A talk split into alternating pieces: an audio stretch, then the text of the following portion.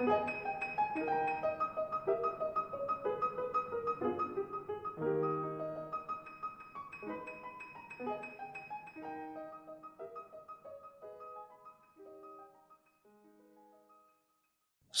شب و روزتون بخیر باشه.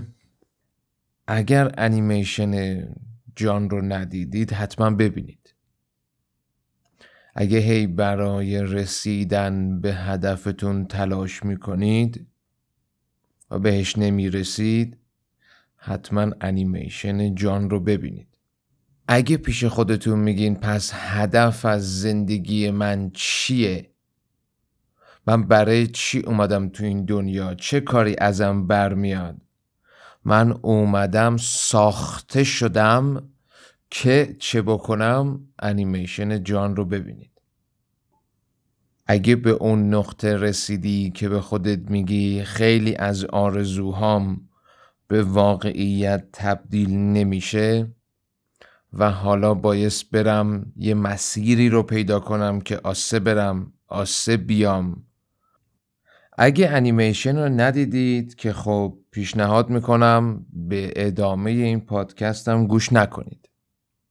اما اگه دیدید و دوست دارید که دربارش یه کمی حرف بزنیم به طور خلاصه چند تا مفهوم رو که در روانشناسی تحلیلی هست و در انیمیشن هم هست می‌تونیم بهش نگاه کنیم. یکی آنیما هست که تو روانشناسی تحلیلی کارل یونگ بهش میگه نیمه زنانه هر مردی. که در واقع در حکم روح اون آدمه. وقتی که این آقای کاراکتر اصلی میره در اون جهانی که میشه گفت بهش میگه The Great Before اون عظمت پیش از شروع زندگی اون فضای ازلی که هست با روح خودش مواجه میشه با با وجود اینکه خودش هم از همون جنسه اما اون شماره 22 که بهش اساین می‌کنن میگن تو با این باعث بری. اونجا کارل یونگ میگه که این یک نوعی بیداری آنیماس یک آنیما اویکنینگه. یه نکته جالب درباره آنیما اینه که توی مثلا انیمیشن شیرشاه هم می‌بینیم. اونجایی که اون بچه شیری که همون اصلا ابتدای انیمیشن با اون شروع میشه یه مقداری که سنش میره بالاتر با یه شیر ماده همسن سال خودش داره کلکل می‌کنه که همین کلکل کردن ها و بازی کردن هاشون می‌رسه در نهایت به اون نقطه که میرن به مرز قلمرو روشنی و تاریکی.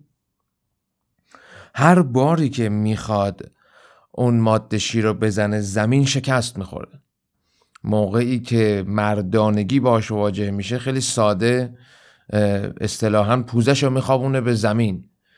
و توی این انیمیشن هم همونه. موقعی که این آقای جو گاردنر بود اسمش اگه اشتباه نکنم. این موزیسیانی که مرده و این در واقع نمرده در حالت مرگ بین مرگ و زندگیه و میره در اون فضا. موقعی که بهش سول شماره 22 رو اساین می‌کنن در واقع همون آنیماه. و اگه دقت کنید هرچی که این تلاش می‌کنه که یه طوری یک مکری به این بزنه باهاش کلکل بکنه هرچه که سعی می‌کنه عموما به در بسته می‌خوره. و یه جایی هم ازش می‌پرسه میگه چرا صدات شبیه زنهای سفید پوست میان ساله؟ میگه من هر صدایی بخوام می‌تونم انتخاب کنم اما اینو انتخاب می‌کنم چون رو اعصاب آدما را میره.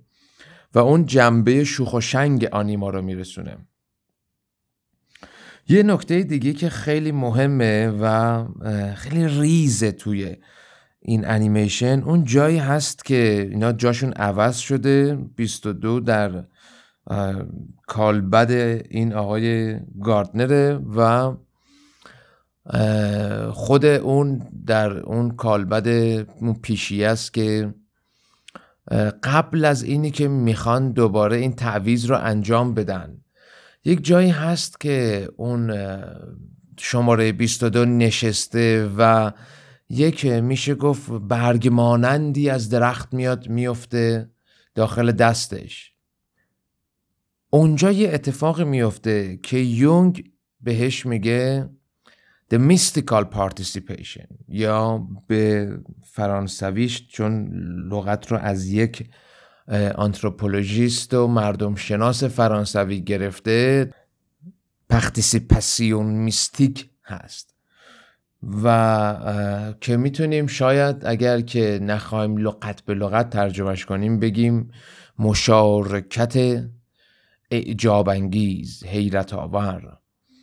مشارکت رازآلود. توی اون تکه یه اتفاقی میفته که خیلی کلیدی هم هست اما توضیحی براش داده نمیشه. به واسطه اینکه از جنس توضیح دادن نیست از جنس تجربه است. یک میشه گفت از اون بخش های تجربه زیستیه که هر کسی بایست در این سبد تجربه زیستی خودش داشته باشه. بسیار می‌تونه تکون دهنده و بسیار فرم دهنده باشه. این دست تجربه. در انتهای انیمیشن هم اون جایی که این آدمه بالاخره داره تفاوت بین اسپارک یا شوق. شاید حتی ترجمهش بکنیم. یعنی در واقع اون حالتیه که میگیم یه کسی چشاش ستاره داره. خود لغتش خب میشه بارقه برای مثال جرقه.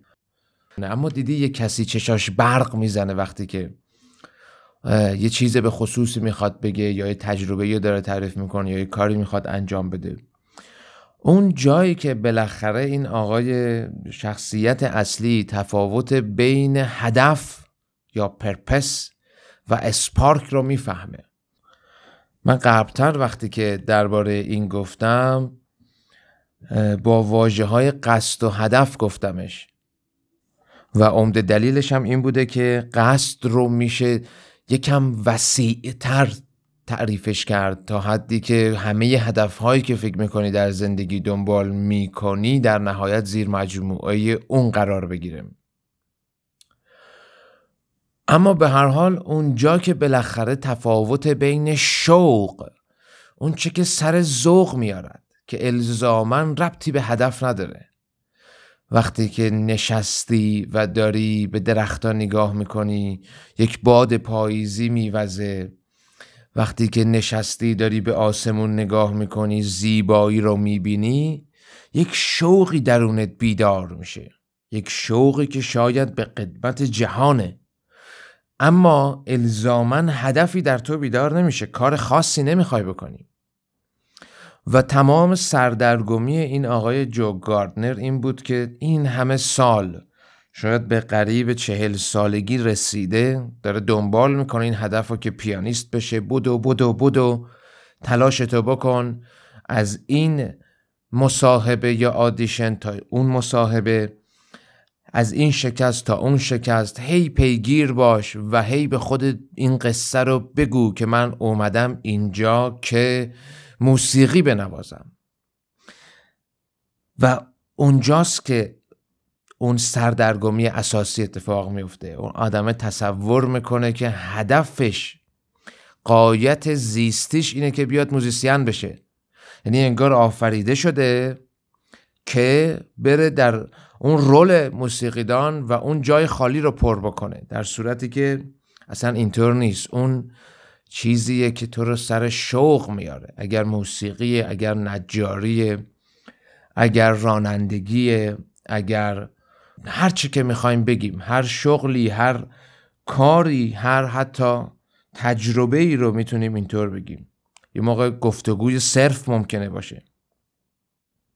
هرچی که سر شوق میاره بارو اون اسپارکمونه. اون میشه گفت ستاره درون چشممونه که میاد و بالا و میدرخشه. و هرچه که ما هدفمندانه باهاش مواجه میشیم و انجامش میدیم اون هدفیه که برای خودمون تعریف کردیم که می‌تونه خیلی اتفاقا وسیع باشه. شما می‌تونی یک هدفی برای زندگی خودت تعریف بکنی. اما باعث این رو فهمید که زندگی در نهایت از زندگی من بزرگتره. من نمی‌تونم برای زندگی هدف تعیین بکنم. می‌تونم زندگی خودم رو در یک چارچوبی حبسش بکنم و بگم که باید این بشی و غیر از این اگر شدی این سمر نداره. و نکته جالبم دربارش اینه که عموما طبق نظر دیگران شکل می‌گیره. این این شدنه. اینکه چه کسی باش چه کسی نباش طبق نظر دیگران شکل می‌گیره. وقتی شما شوق خودت رو دنبال می‌کنی یکی می‌بینی که الزاما نباید کس خاصی بشی تا شوق داشته باشی. و دیگه هم اینو می‌بینی که شوق تو محدود به یک فضای به خصوص نیست. شوق تو محدود فقط به موسیقی نواختن نیست. شوق تو محدود فقط به نوشتن نیست. فقط به درس دادن نیست. فقط به رانندگی کردن نیست. خیلی اتفاقها خیلی تجربه ها می‌تونه اون شوق بیاره. خیلی مختصر برگردیم سراغ همون مشارکت رمزامیز که یونگ ازش یاد می‌کنه. اون جایی را میگه که در ناخداگاهی از منظر یونگ همه چیز با همه چیز یکسانه. در ناخداگاهی در ناهوشیار هیچ گونه تمایزی نیست. بین این درخت با اون زمین بین آسمون و بین زمین بین سنگ با رود هیچ تمایزی نیست. ناخداگاهی یا ناهوشیار حالت عمومی پدیده هاست و حتی حالت عمومی که قبل از اینکه بشر بخواد به هوشیاری برسه تجربه می‌کرد. تمایز بسیار کمه و تا جایی که در کف ناخداگاهی در اون زیرین ترین لایه هایی که یونگ ازش به عنوان خیشتن هم یاد می‌کنه هیچ چیز با هیچ چیز متمایز نیست. و تجربه مشارکت اعجازانگیز در واقع تجربه رفتن به اون عمقه و بازگشتن به سطح هوشیاری. اگه دقت بکنید همه داستانهای اساتیری همیشه توشون یک جایی هست یک فضایی هست که زمین در تاریکیه. همه جا رو تاریکی گرفته و بعد نور خلق میشه نور ایجاد میشه. اون نور نور خداگاهیه نور کانشسنسه به زبان روانشناسی تحلیلی. یعنی موقعی که ما میایم نگاه می‌کنیم می‌بینیم که فارغ از اینکه ما درباره جهانبینی مصری صحبت می‌کنیم درباره اسطوره های مصر صحبت می‌کنیم بین النهرین رو داریم میگیم.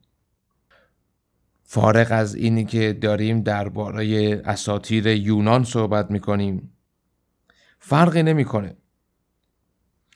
این زایش نور و اون جایی که اولین بار جهان از تاریکی بیرون میاد که هم ارز با ظهور خداگاهیه با اون روشنی کانشسنس هوشیاریه. پس توی اون mystical participation که خیلی تجربه فرم دهنده و کلیدی هم هست توی خود انیمیشن اون جایی که اون برگه میفته در دست این 22 و در انتهای داستان موقعی که تبدیل شده به یک روح سرگردانی که هی به خودش داره میگه من هدفی ندارم در زندگی من هدفی ندارم در زندگی.